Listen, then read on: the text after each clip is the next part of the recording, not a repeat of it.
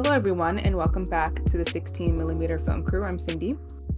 And I'm Dale. You can watch us on YouTube. You can like and comment on our YouTube videos and subscribe to our YouTube channel. You can support us on Anchor. You can listen to us everywhere podcasts are found at 16mm Film Crew Podcast. Leave us a rate and review and visit us on our website at www.16mmfilmcrew.com. So this week we watched Luther the Fallen Sun. Here's your synopsis. A serial killer terrorizes London while disgraced detective John Luther sits behind bars. Haunted by his failure to capture the cyber psychopath who now taunts him, Luther decides to break out of prison to finish the job by any means necessary. This movie is starring Idris Elba, Cynthia Erivo, and Andy Serkis, and it is directed by Jamie Payne. So, Dale, tell us your thoughts on this film. I don't know. I'm I'm really conflicted in a way because I have been watching. I'm a big fan of this series. Um, but I do feel like uh this movie was really minimal and paid by num- numbers. Um, with the within the series, Luther they they're really let you stew and dwell in the situation or whatever, dealing with Luther's interpersonal stuff. You have to usually, or him, not just with him, but people within the organization, well, fellow detectives and cops. You know, you you delve more into the psychology and personal life of the people he's investigating and stuff like that. But I felt like this movie was like it it it it was like a two hour movie, but it felt like much faster. The way the pacing just kind of just goes right through. He gets arrested, you know, he breaks out, tracks on criminal. Like it felt really the pacing felt really odd and didn't feel reminiscent of the show, even though um Neil Cross, um who, uh, who is who produced the movie is also the one doing a lot of the writing behind the scenes doing a lot of writing for the show but i feel like there was a big disconnect from the elements of the show translating to um theaters in a way Yeah, I haven't watched Luther in a really long time, like years. So I can't remember like how everything went down. But yeah, when you're generally making a movie versus having a TV show, you have more time to flesh things out. Things are gonna definitely get lost. Um I thought it was fine, actually. I didn't mind it too much. Um I thought the action sequences were engaging. I thought that the story was sort of interesting. I feel like is this a nitpick? No, it's not nitpick. I just feel like there were certain things that they brought up that they could have definitely delved deeper into, which is why a series is a better platform for a story like this, where you have more time to really like understand motivations and get into like the nitty gritty of detective work versus when you're trying to like shove everything into a movie. I, even though this was like two hours, which is still, I don't even know if it's long anymore. I feel like that's like a standard runtime for most movies these days. But um, yeah, it did feel like there were things that were skipped over that could have been delved deeper into. Um, like this could have been the villain in this, played by Andy Serkis. That could have been like a series long arc of like figuring out like what's going on with this murder, like how are these murders connected? Where does this guy come from? Like his wife, all that other stuff. I feel like that could have been like a full season of like storyline and plot. So yeah, I I will agree that it definitely feels kind of smushed and like reduced because of the platform that it's channeling. But I will say that like Idris Elba still seemed great in the role very engaging. Um, I didn't like how Andy Serkis was developed in terms of like the look of the character, but I do think he still is as creepy as he is whenever he's playing a villain. So I thought he did a good job on that. Cynthia Erivo, mm, I don't know how I feel about that performance. yeah, yeah. Mm-hmm. We could talk about that a little bit. Just the her. Yeah, I don't. Well, I know with, with Cynthia, I don't know. I mean, this is beyond like whatever issues I have, but I think her character though was really. There was nothing there with her character. Most of her interactions with Luther were like, "Oh, I don't like you, and I'm in charge now." And that was. I really wish there was more backstory of you know because they're both detectives in the same department. His his um former boss who he had a relationship with is retired. She takes over. I wish there would have been a back and forth about. I remember working with you on on like something like that. Like we were both detectives. I don't like the way you. I don't like like she. I wish she had some sort of like they all the officers kind of knew how Luther operated. Like him being arrested in the beginning of the show is not surprising if you watch the show. Luther he plays really loose with the law, like more so than you see in American cop shows. He's like, I'm gonna be super aggressive and like he'll he'll fight and beat the crap out of these criminals. But mm-hmm. I wish that could have been more at play with th- those two. Like I don't like the way you do things. You know, I'm in charge now. Your old friend is those kind of we don't do those kind of like more. It's just like oh I don't like you and then that it's like no real reason as to why. And when you're dealing with like, it's different. Like with humans, like not humans, but in real life, you could just not like somebody, not have a reason. But in stories, you kind of need that backstory and stuff like that to help flesh out their interactions. Like it felt like really plain. Like when she finds out her daughter's captured or whatever, I feel like her acting was like really minimal and, and weak. And they flipped it. She goes from playing this, you know, former vet, former inspector who's now the chief of serial crime, and when she has to like fight these guys, she they show her so weak and frail, like she can't do anything. Mm. And it's just it's just basically one on one. She has a baseball at the guy a crowbar, and she cannot do anything. And I I feel like they really underdeveloped her character a lot.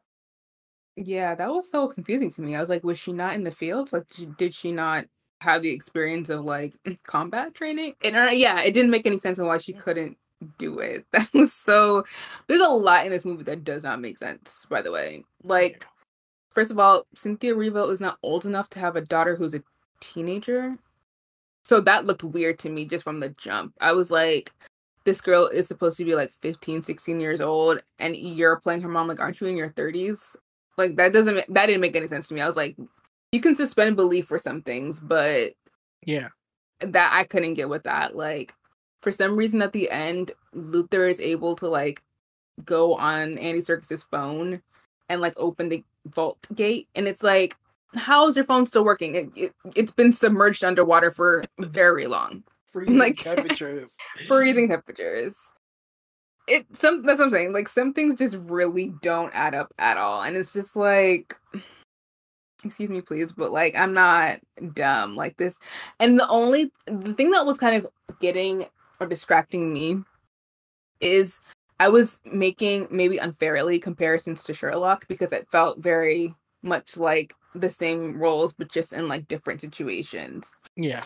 Um and you have to your point, like what you were saying about her Cynthia Erivo's character and Idris Elba's character, you have a you have Watson and you have Sherlock. One is very by the book and one improvises. Like that's just the buddy cop kind of relationship that they have and it works out really well. So I was thinking that that's where they were going to go with this situation. But it didn't go that way. She just stayed angry at him for the entire time. And like I was just like, well, aren't we supposed to reach a point where it's like, yeah, I don't agree with your methods, but how, but you know, I do respect the talents that you're bringing to the table. The fact that we're able to like actually catch this guy is because of your help. So yeah. I was thinking that they were gonna turn around there, but they they didn't. They didn't do that. Also, how did Jamal the cop die from a leg injury? Like, well, can someone explain right, right there, that inner thigh part is a, was it an artery? A, it's a main artery, yeah. Oh, okay. Well then, yeah. okay, that makes but, sense. How Joel died. the the the X the the the speed at which he like dies, where if you when they sh- shoot, they they take us they show us the leg and where he's injured and where like there's not that much blood loss to say that it's an it's a major artery, but the amount of blood they showed losing is not enough to where he could say, "Hey, I remember you, Luther. Go run and then pass out." You know, Mm. So, but yeah. Yeah.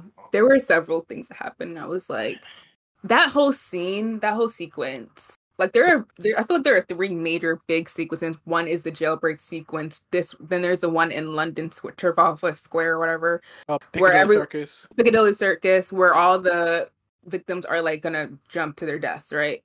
And my thing was like, okay, cops, you have the guy who's doing this, like Luther, they're making contact. He's right in the square. Like, go after him. Y'all are worried about these people jumping. I'm like, listen, they're gone. You can't help them at this point. Focus mean, on the man. Focus on the man who's doing all this. My thing, and they just them, didn't do it. My, but my thing with that scene isn't them not fo- not them focusing on the guy or Luther.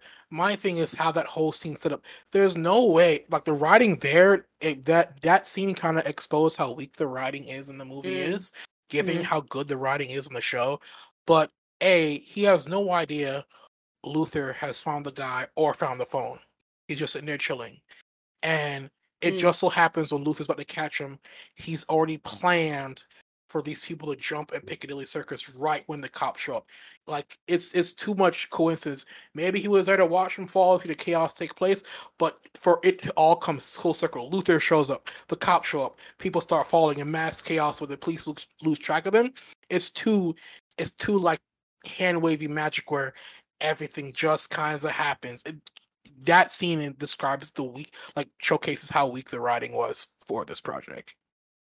Yeah, I agree. I feel like they gave him um Uther, which I mean, I guess is the point because he is the main character, but it was very main character energy where it's like I just I can't die, like I physically can't. yeah. So like he was just getting out of situations. That whole jailbreak sequence was sort of interesting to watch, but like also you're going like you're one person going up against many guys who have the will to kill you. Like it's very strange that you somehow are still able to come out of that.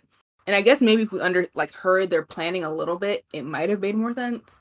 But like it just cuts away. He's just like, let me loose and I'll figure it out. And it's like, okay, sure. Whatever you say, Luther, like you can fight like 20 guys. Yeah. I don't know, he got, he got stabbed like twice. Yeah, he was still yeah. he was still going. No medical attention. And and and that's probably the like one of the weirder things Less we've seen the show, we've seen in the show that Luther can fight, you mm-hmm. know, but usually he's going against like the criminals he's kind of catching are not like like the ones he's fighting in jail. They're mm-hmm. more like in line with Andy Serkis's character, where they're not going to be as physically intimidating or on par with him. So okay, Luther got some hands. Like he could have fought the guy that um uh Cynthia had to fight, and the like, and, and would have been fine. But then the jailbreak, he's found like 40 guys, and you know, he pushes one, sets one on fire, kicks them over a railing. Like it's it, and it's weird because yes, we see it in action movies constantly, but Luther isn't really showcased as an action show or property. It's a detective show. So it's kind of hard odd where this detective just turns into like Sylvester Stallone or The mm. Rock and just takes out swaths of prisoners with you know shanks and stuff and police weapons that they've stolen you know and he survives you know right yeah. right. Yeah that's so true. They're billing him as something that he like wasn't in the show.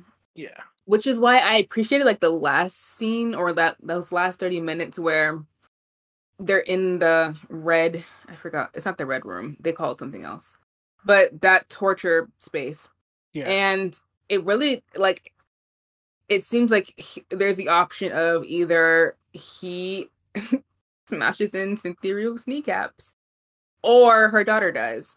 And I like that little moment where he actually has to like talk his way out of it first before he can start throwing hands because that to me feels more of like you're okay, we're using our brain yeah over our physical, you know, skills to like get out of the situation, which is what I appreciated at least at first. He does throw hands eventually, but like at yeah. that moment, it's like no, no, no.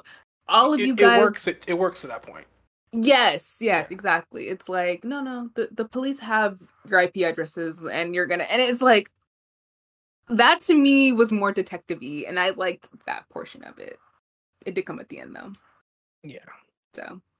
yeah, I, I do feel like as much as I I, I love this series, watching it, I do feel like this movie is more in line of the stereotypical American, you know, cop goes like th- that kind of thing where the cop has to solve this case and he goes off and he, you know, that kind of thing. That it doesn't feel like the like the you Luther I was used to watching, where it's more methodical and thinking, you know, that kind of thing.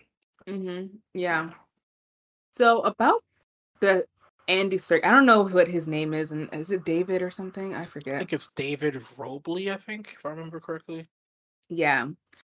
His character and what they're doing, right? So I feel like they touched on a couple of things that were sort of interesting. Like he kept saying something about the fact that like there is no difference between us and like other people who are like high and mighty or in law enforcement or whatever.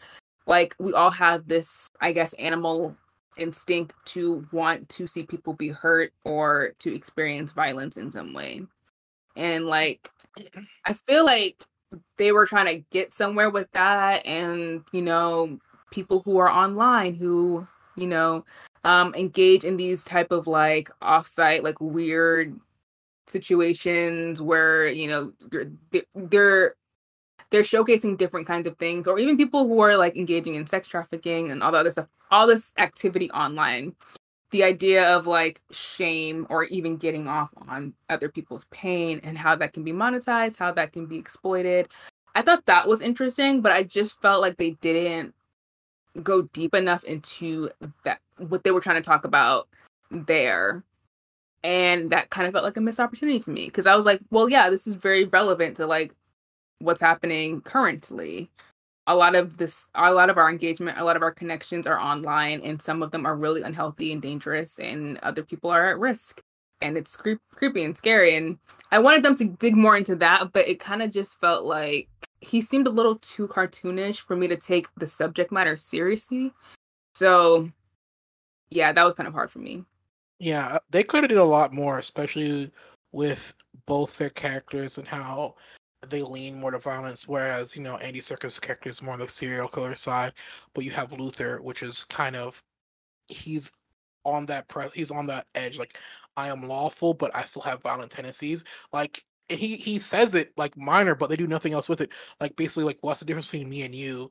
You do this like basically you do this like a badge, and I and I don't. Like, you know, I I just I just get off on it, but you you violently a- attack and assault criminals, but you do it behind a mask of a badge. Like there was so much more they could have they could have brought out like between those two characters and how in Luther as a person that if you watch the show you know that they could have done with like you said before they could have covered how people interact online the voyeuristic tendencies which they did very minimal when they showed the scenes of his people you know Mhm. hacking into people's items and they catch a guy wa- watching porn and he goes like the guy's like oh perfect this is our next our next Mhm. target you know is there were there was so much there they could have done with that subtext and expand upon it and just kind of did just enough to get move the plot along which you know yeah i didn't like that i was just like you have some good stuff here like just but again that's the limitations of doing a movie it's like or not even i feel like they they could have worked it in there better if we weren't like so focused on because the two plus is like okay we're trying to catch this cyber guy the cyber killer man and we're also trying to lock luther up. And i feel like if we spent less time trying to capture luther and more time on david i feel like we could have gotten into those areas because he would have been like their our main focus. But because we had to focus on like the police trying to capture luther and luther trying to break out of jail it was just like i guess the time doesn't feel like it was allocated to the right plots. I feel like we could have allocated more time to this because that seemed interesting to me.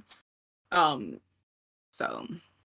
I, like the the one part that kind of I think kicked off my issues with the sh- with the sh- movie were when um after Luther gets arrested, and it, they even tell you in the movie he's he got arrested as he's working on the case, and you know then Andy Serkis's character sends a note, it sends a radio broadcast, and then right after um um the kid that kid's mom in the beginning visits him and says oh i guess you were preoccupied with other things. And i'm like lady like like the he got he arrested in the middle yeah yeah. in the middle of the case. What was he preoccupied with? Like like Prison? it's it was like what are you what are you talking about? Like he was focused on your son's case. Yes he was all those the reasons why he no longer a cop and he got arrested were for prior cases but he was focused on your case what is like the thing and i, I don't I don't know. And then I kind of find it weird how they kind of said, "Oh, he's this rich guy who kind of finds his way into people's lives. Like, oh, I tricked her son, kidnapped him. Now I'm like in a relationship with his wife, and I'm goading Luther with it the whole time. You know, it. Yeah, Yeah. The dots weren't connecting and all yeah, and also I thought that they were gonna do more with that mom character because she just kept showing up in the yeah, film. And they didn't really do anything with her. Like she was like a vehicle for David to like infiltrate her life or something. But and I guess maybe get closer to Luther. Was that the purpose of that? Because I'm like, the son was already dead. So it's not like we needed more connection of this unless the only connection with that was to get closer to Luther. And they didn't even explain that really. Like she explained it in exposition and then like you like no it, it didn't play into anything else for the rest of the movie. So And and and the line of them saying, "Oh, he's doing this because he wants an audience," but he's only addressed the victims and Luther. He hasn't addressed anybody else. And and and this mm, tauntingist behavior, like had he like hacked like a major like radio station and played the victim's music or the victim's you know last words maybe fine but he like he doesn't really want an audience he's just taunting luther and taunting the the victim's family members so the idea of that he wants a, a audience to you know watch him do his work is is really it, it like i feel like the writing and this is what i think what they were doing i think the writing for this was like very like batman versus jokery mhm, in a way when you if you mhm, familiar with that dynamic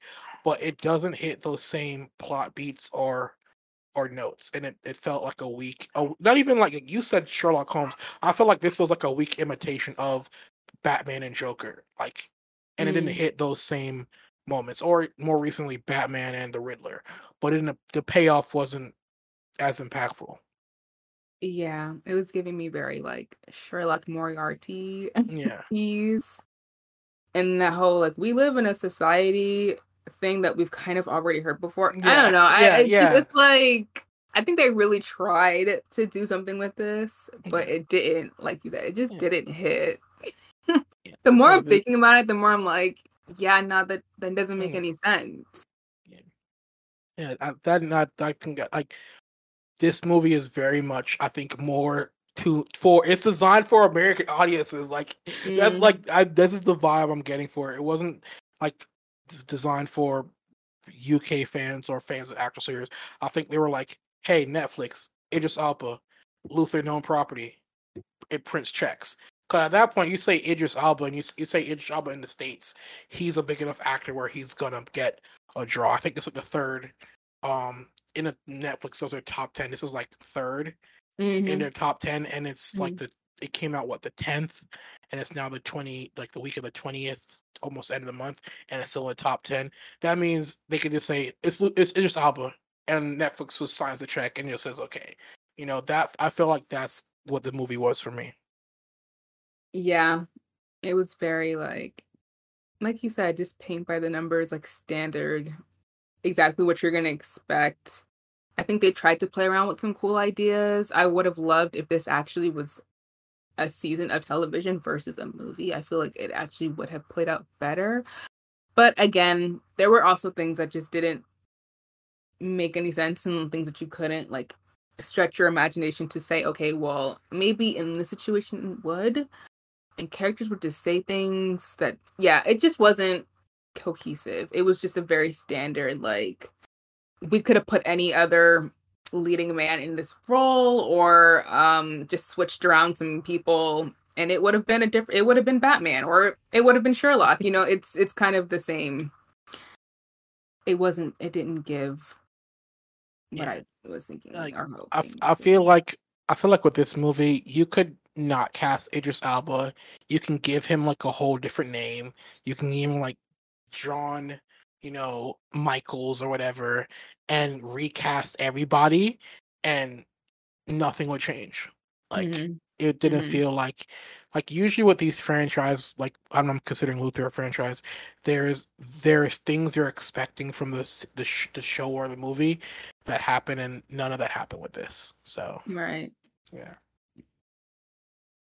Well, watch it and form your own opinions, I guess. Yeah. I mean, if you got nothing to do, I mean, this movie is like it's not bad, but it's not good. Like I would say, this is like a three-hour five. You know, it's not something you're gonna like instantaneously hate every moment watching, but it's no, it's a yeah, it's a good fine. it's a good time waster. It's like yeah, I'd give it like a fifty ish or you know three out of five. You know, but yeah, Yeah. I mean, it ain't no it ain't no John Wick four. You know, and on that note, onto the box office stuff. So Yeah. it's it's an amazing run for these um I guess rebirth of franchise in a way. Just of course, John Wick is a new franchise on his fourth, fourth movie. You got Creed three. Uh, you got all these other movies that are basically knocking out a park as far Mhm. as we're getting variety in cinema, which is what people have kind of always wanted. Um, John Wick 4 opened to a franchise record, uh, $73.5 million this past weekend with positive reviews across the board. Everybody praising uh uh, Ka- uh Kanye, Keanu Reeves. You know, each each movie in this series has almost doubled or triple. You know, the first John Wick did 40 mil, 14 million. John Wick 2 did 30. Uh Parabellum, the third one, did um, almost 60. So as this series has gone on, it's it's oh it's increased its opening numbers. I want to see if that trend will continue with the spin-off for the ballerina with Ana de Armas, see how that goes. But I do think John Wick, the John Wick universe, um, does have space for multiple franchises within their characters. So we see that goes. Um, according to Lionsgate, only nine of their franchises in the past um 40 years have kind of set opening weekend records in their fourth outing. That means basically if it's a franchise with a fourth movie that they usually don't for 40 years, Lionsgate has not hit this marks. So it's it's a good sign for them to see John Wick doing these kind of numbers. Um so especially considering that the first John Wick only made I think 86 million um in its original run. So basically the day this weekend or week debut of this movie hits equal almost to the theatrical run of the first movie. Um we'll see how that goes. And of course on the opposite end of the spectrum, um you have Shazam with Fury Gods. Spoke about that earlier uh last week um and it dropped down to second place only making about 10 million dollars in about 500 theaters um the ticket sales for that movie on the second weekend have dropped by almost 70% um and people are saying it's a dismal thing for dc um warner brothers zachary levi because the movie did take 110 million to produce and then another 100 million to promote. So and so far the movie's only earned about um 50 million dollars and it's supposed it's turning out to be one of the worst turnouts. But this is not really an anomaly just for dc because ant-man and the wasp we spoke about the week before um kind of hit the same mark it did a 70% drop so it's not really a dc or warner brothers thing it's kind of a whole issue right now with comic book adaptations especially considering that even though even with that 70% drop from week one to week two with Ant-Man and the Wasp, it also debuted lower than the first movie. So we're at a point where I guess it's not even just superhero fatigue, it's the fact that a lot of the, these movies have been kind of subpar, which is funny is Kevin Feige, the brains behind Marvel, spoke about this before. Like, if we put out good superhero movies, people won't get fatigued. But now he's also one of the brains behind the machine that is also putting out subpar movies on the Marvel side. So we'll see how that goes. But but not a good look for expectations so far for either one of these properties with their superhero movies. I guess DC's hoping that the Flash movie, based on the reaction that we had and everybody had during Super Bowl, will somehow save them and allow them to course correct fully. And on the Marvel side, they're hoping that um Guardians of the Galaxy uh 4 or three. I don't even know at this point. Does It's the numbers three. they want? It's three. Does Yeah. the numbers that they want them to do? So that's it for me on the box office side.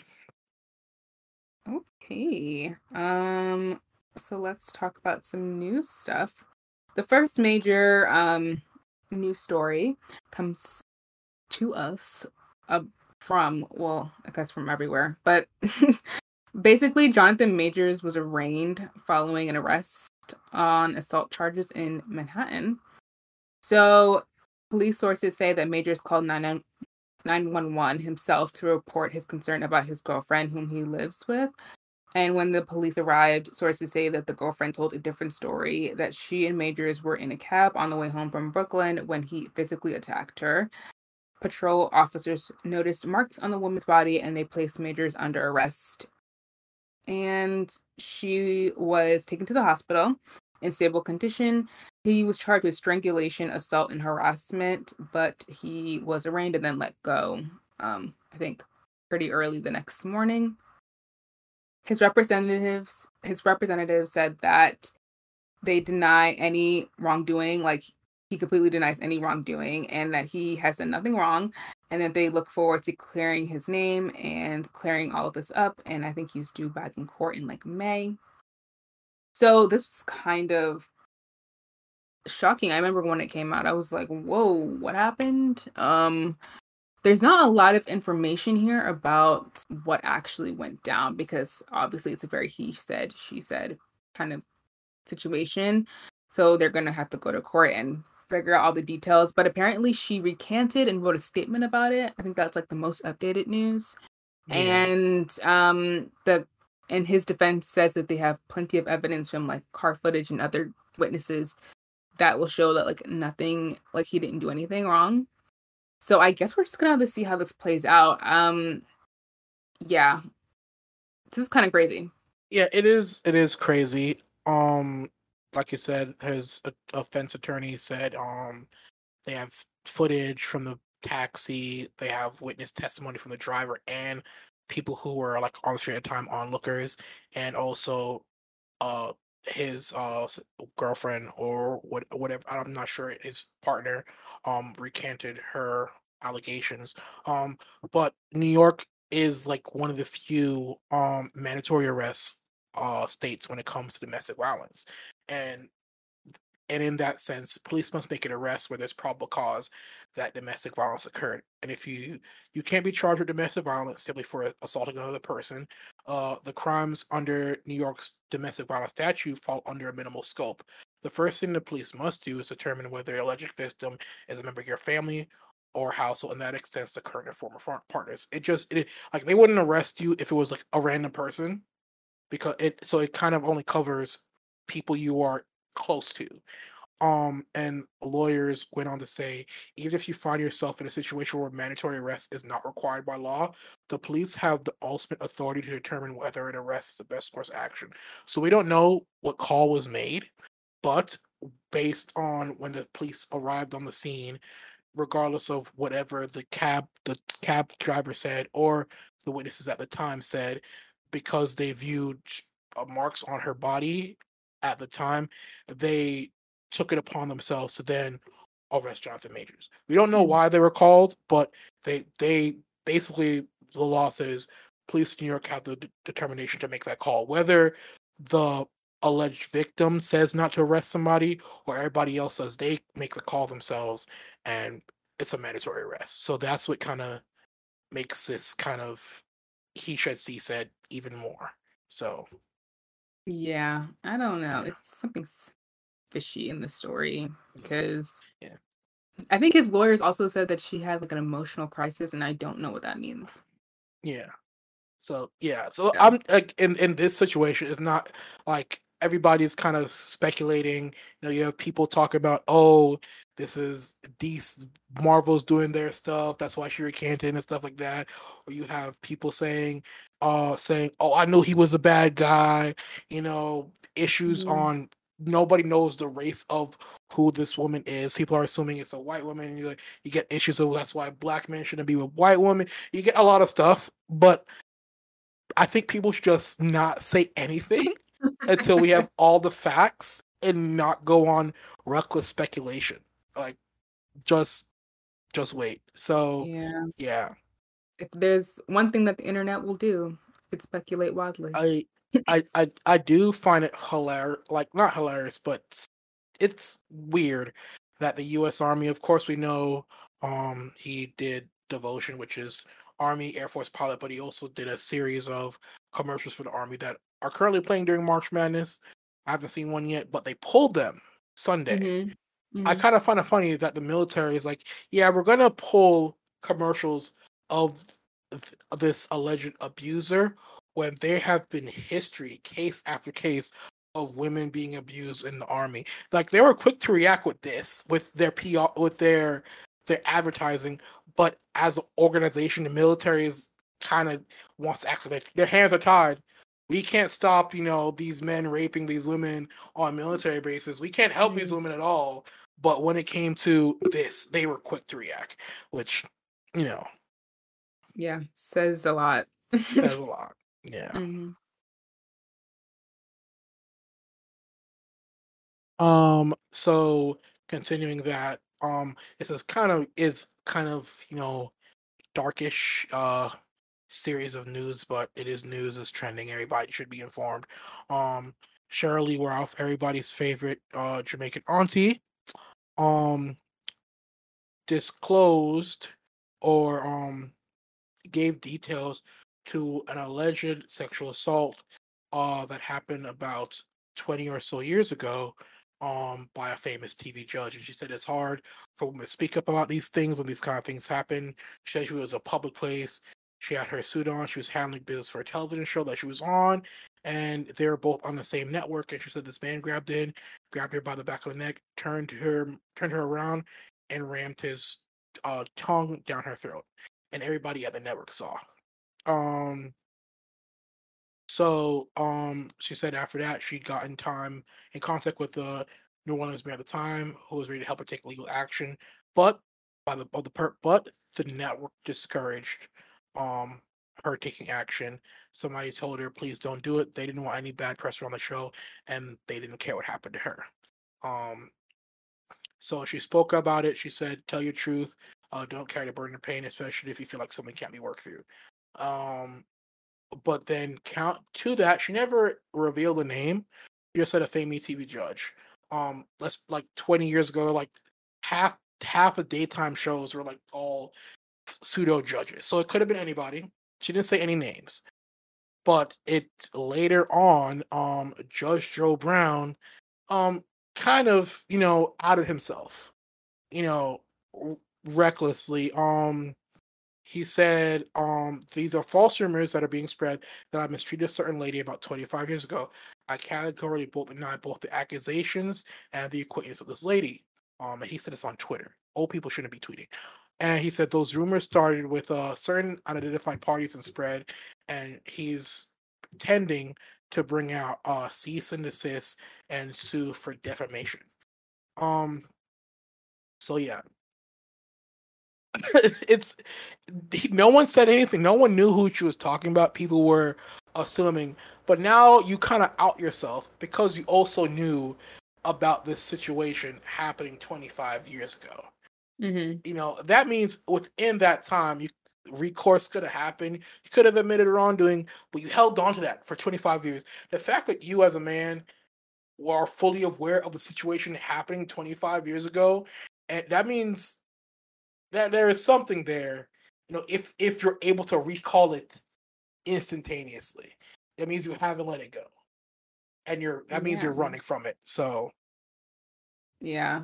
What's wild is that, like you said, so far she hasn't said anything that implicates me. But the fact of the matter is, I don't know this woman, never met this woman, certainly haven't had any kind of contact with her.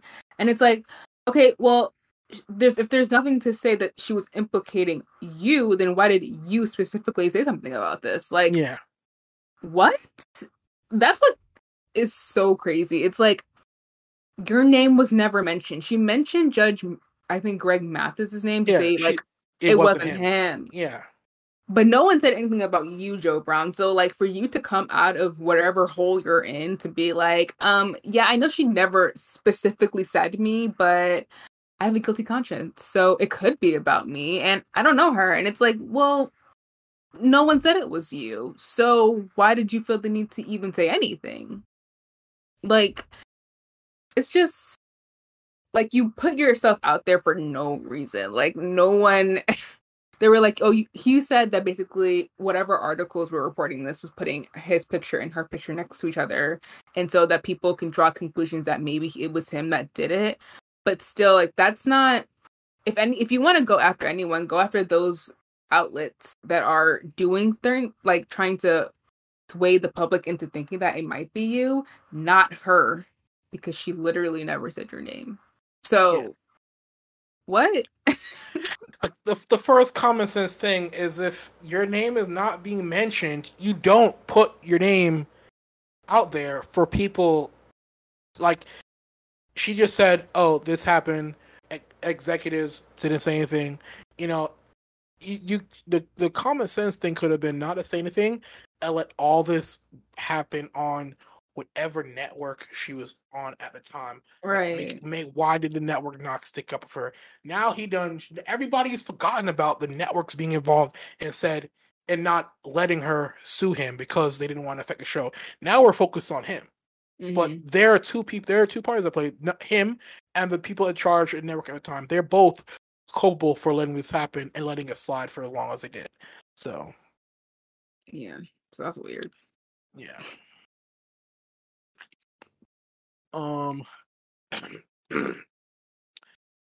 moving on to um, as we keep it going, um, the AFI, if you're not aware, is the British Film Institute. It's kind of uh, the BFI. Yeah. The BFIs, is the British's um film funding bodies. They do a lot of funding for a lot of independent movies. They did Aftersun. Um, they helped. They helped with um another movie called um Rye Lane, which got the same same response. Um, so what happened was um when a filmmaker uh came out and said that the system is systemically racist because he's made complaints over a series of years or whatever, and now they're admitting uh, that how they handle situation. Um, um, the person at the center of it, Faisal Kushari, I'm sorry if I'm pronouncing your name wrong. He's a writer, producer. You know, he's done Leaving Neverland, Michael Jackson documentary, Four Lions. Um, he said his case of complaints with AFI were largely overlooked for two years. And um, he told Deadline um, he's yet to receive a formal apology that he requested. Um, and he's also fearful that a, the, his pursuit of this with a, uh, BFI could be damaging to his career despite assurances from the institute that complaints would never co- compromise his access to his funding. Um, what the head of uh, BFI's acquisition told him in a private meeting that filmmakers of color can have traumatic experiences when dealing with the institute and she likened the organization to the titanic. Basically if i'm a head of inclusion and i'm telling a director that the organization is like a titanic a sinking ship that means organizationally that's really bad. Um another issue was the highest number of funding complaints from the AFI, the BFI over the past two years concerned racial discrimination. Uh, once we we kind of do understand that uh, racism is more coded in a way in Europe than it is over here, because I don't know why Americans view their racism as lighter. It's still just as bad. Um, They've engaged in an external consultancy, consultancy to review the complaints and their handling process as of last year, and they're going forward to overhaul their procedures. And they're currently taking anti-racism training as parts of um as parts of effort to acknowledge and address their unconscious bias. Um, the BFI film film executives will now be hired on a fixed term contract after um the director um Maya Bays told people that they had been in their post for too long. So that's also part of the issue because a lot of these people were people responsible for giving these independent creators money were also in their positions for far too long. That also created inconsistencies that might have played the fact that these racial issues uh happen. Um and part of why they say this is unique is because the organization is also responsible for handing out $55 million of national lottery money. Basically, the British government also funds their arts programs. And so they're allocated $55 million a year. And so those racial issues affect who is and which directors are getting their money. So, yeah. Yeah, I mean, it wasn't totally surprising that the BFI was systemically racist because, like, yeah, that that pretty much tracks. But also, I feel like when it comes to race and like how we discuss it, America has been uh, largely more open about discussing these type of issues, especially in the film industry, versus a lot of other places around the world. And I think I was watching an interview with Daniel Kaluuya, and he definitely said this when he was talking about Get Out. He was like, "Yeah, I'm not American, but you know, I'm a black man, so like I'm still experiencing the same things that the character would have, um, because the black experience is the black experience, regardless of where you are in the world." And I think because of how the culture of like British society is, is that a lot of things go unsaid. And so there are a lot of systemically racial racial issues in the country that aren't being addressed and i think that's speaks to the culture but also speaks to the people who are in power. Like you were explaining in this situation that a lot of people have been in their jobs for a really, really long time. Most of them are probably male white. So you know there is, there's not a lot of like understanding of like other people's experiences their stories. So it would totally make sense that like they wouldn't get or they would even not even that they wouldn't get complaints, but they, they wouldn't address them. Cause that seems like that's what's been going on. Is like there have been multiple complaints being made and they just ignored them. So yeah. I'm glad that that filmmaker actually stood up and said something though, because a lot of times, and I think we were discussing this during our Oscar episode, where it's like people are more interested in the recognition than actually not doing the work per se, but just sticking their necks out and like being like, hey, I might not have a career after this, but at least we would have addressed this really serious serious situation. Like what John Boyega did during the protest, the Black Lives Matter protest, when he was like, I don't know if I'll have a career after this. He, yeah. But he was so sincere and genuine about like the pain that he suffered as well as like many other black artists have suffered being just in the world but also in a system or also in an industry that does not value them in their stories. So yeah, I'm really glad that someone then said something and that they're at least putting plans in motion to like correct this because most things are systemically racist and unless they're called out, they'll just continue to be that way. Yeah, like and it, it goes beyond him because um two two directors who were also spoken to in this article um Carlton Lee um, who runs the British paper The Voice. He's a director as well, and Jonte Richardson, producer, working on BET Awards. They say even speaking with the current CEO of uh, BFI, very little has changed, and they both compared it to a white a white middle class club, and mm-hmm. is and they said it was um, something systemic about the way these projects has handled, and this was happened after a failed bid for one of their projects. So take it with a grain of salt. There might be some still issues of mm-hmm. our project wasn't picked up, but this is back in 2000. 2018 on BFI, which I think is a really bad move in this article to counter the complaints of systemic racism. Said that 35% of their of productions uh, that they've supported are ethically diverse writers and producers. And you want to know what target it beats? Their target was just for 30. That was a diversity target. And they're like, yeah, guys, we hit 35. We're okay. Like, yeah. did not help. I don't know how you think that was helping to counter the issues of systemic racism because you beat your targets by five points. And in fact, you have to put a target. Yeah, thirty percent of the project fund has to be diverse. That's not doing That's low. Enough. That's low as well. Very low. It's very so, low. That's like yeah. That's not even doing the bare minimum. That's like scraping no. the bottom. Like I don't know.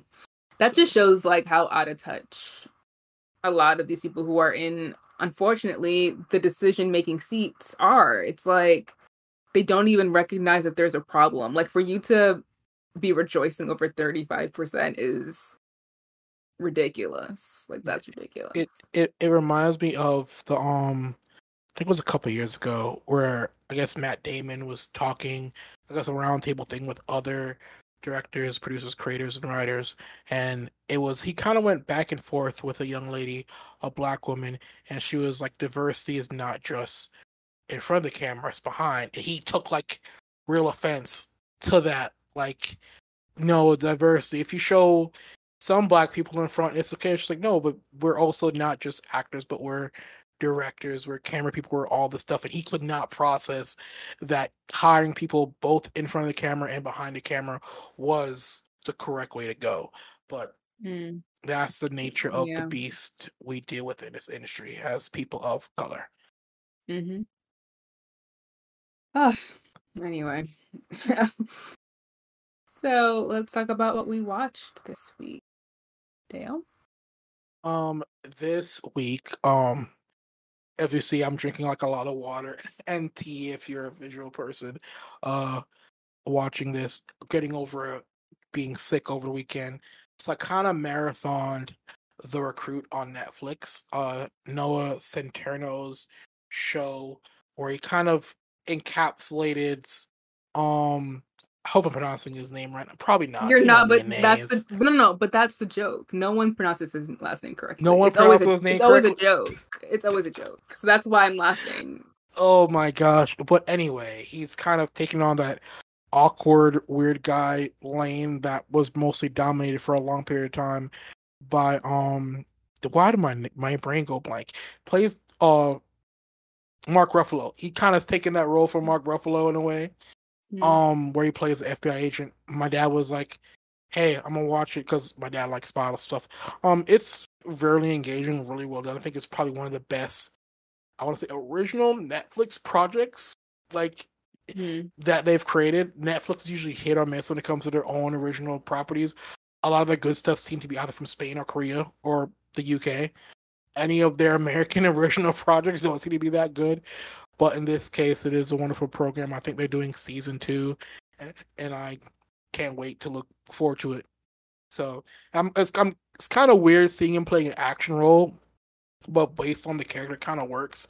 Because I guess for like a long time, Netflix was shoehorning him into these uh rom com spaces, and it wasn't working. I guess I don't Mhm. know. You could probably speak about that because I I never watched do-. I have not watched a single one of his movies. I watched Yeah. to all the boys I loved before, but that was it.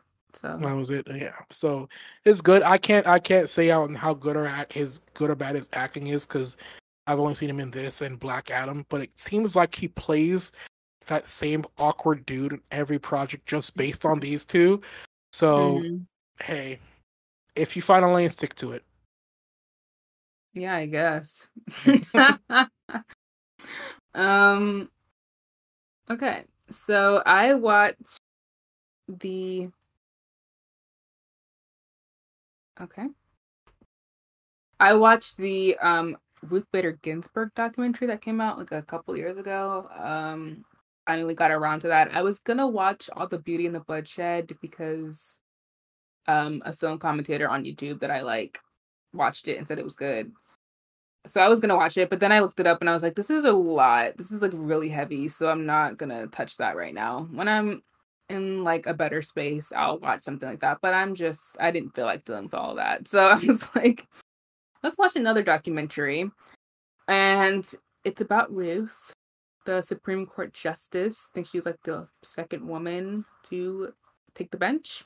Mhm. And it's interesting because like I've once I started getting like really politically engaged, like maybe my second or third year of college, I kept hearing about her name and obviously I knew she was, but like I didn't know her story at all. So like this was an interesting look inside of her story when she was, you know, still alive and she kind of did a couple of interviews about kind of her journey, the fact that she was like she went to Cornell, she went to Harvard, and she just couldn't get a job because it was the 50s. So that wasn't great. Um and how she was really battling to get um gender like the gender uh I forget what is what the exact specific like thing that she was fighting for. Gender equality. There we go. She was trying to get gender equality for women. and that kind of uphill battle that actually led her to the Supreme Court. So it's interesting because I thought that she was very like she was more in the in the in the um, lane of like Gloria Steinem and people individuals like that, but she wasn't like as feminist as like maybe we would understand it to be in I guess a 2023 kind of lens. She was more moderate. It wasn't until the political landscape changed and things became more divisive the right wing became more, you know, what it is today, that she actually became a lot more leftist, which is an interesting detail that I didn't know about her. But that, yeah. So she was very moderate, even though she was fighting for like women's advancement. Um. And yeah, then then you would maybe assume, but yes. So I I like that. I like that the story also focused on her marriage between her and a man called Marty and that he was super supportive of her like he was like yeah she we moved to dc to dc for her job like and that's fine and much more of a like a progressive man um like than you would think would exist back in the like 40s and 50s but like he was very progressive for his time and just really good humored and stuff there was a movie made about this called On the Basis of Sex with Felicity Jones and Armie Hammer. Make of that what you will. Ignore but make of that what you will. But um yeah, I think their real life love story was very sweet. Um she's incredibly smart, works really hard. I think that's why she's able to accomplish she was able to accomplish so much. I know when she died, everyone was really sad because the decisions that and I know we're experiencing this now, but the decisions that are made on the Supreme Court affect all of our lives so severely. And if they're doing their jobs well, you probably won't notice. But because of what has happened in the last couple of years, you we really we're really feeling the effects of like what it means to have a lifelong, you know, appointment to these kinds of positions where the decisions that you're making are severely affecting like everyday Americans and that they're kind of above presidencies and Congress and all that stuff. So like it's a very serious position. So it really matters who's on there and that we pay attention to the decisions that are being made up there because the effects are very severe. But I also liked that they talked about her relationship with Anthony Scalia, who's a very conservative, or he's died, he's dead now, but like he was a very conservative um judge if you watch vice he's kind of mentioned in vice a lot in that movie but um they had a really good friendship and it was interesting because again they're on two separate sides of like politics or ideas but they still like were able to bond and have friendships and i and i wish government was more like that where it's like you can disagree with the people on certain things but like now disagreeing with your opponents is like it feels more consequential. consequential. Yeah, consequential. Did I say it right the first time? It feels more impactful. Yeah, I think I said it right. There. Yeah. It feels more severe to be like, oh, we differ on opinions when your opinion is like women are not allowed to make decisions with their own bodies. like, you know, so it again, the landscape has changed very much. Even though Anthony believed that BS too, but like there were it feels like there was enough compromise to make things happen and now there isn't that because it wasn't so extreme it wasn't so extreme yeah. and right. the, the leaders weren't as ridiculous and nonsensical as they are now. So yeah, that, anyways. I mean i mean that's the thing with you know politics and politics has changed generations have changed. Um i find it weird lifelong appointments. Why are you 80 years old making decisions on my future when we have you don't understand what I'm thinking or the views the viewpoints I have. You're kind of set in your ways like I don't like this therefore it's wrong so you're going to interpret a law in a way that influences the way you look and it's kind of like I remember when Biden was running for president, and people are like our generation issues. I think with some of his prior um bills, like his like mandatory minimums and stuff like that.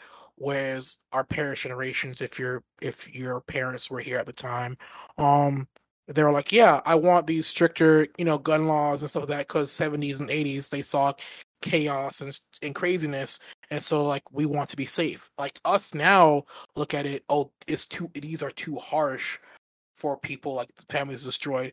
But we're you're viewing it like we talked about last week with media literacy we're viewing the political landscape and everything under a different lens. So those decisions and those viewpoints of lawmakers and different political rivals being friends made sense because the country wasn't as divisive with their political views and there wasn't a group saying women and people of color shouldn't have rights at the time. Whereas now those things are changing. I can't i wouldn't be able to see a republican a, a democrat get along. I remember before this i was like hey that you know mitt romney guy if he won president i like some of his policies.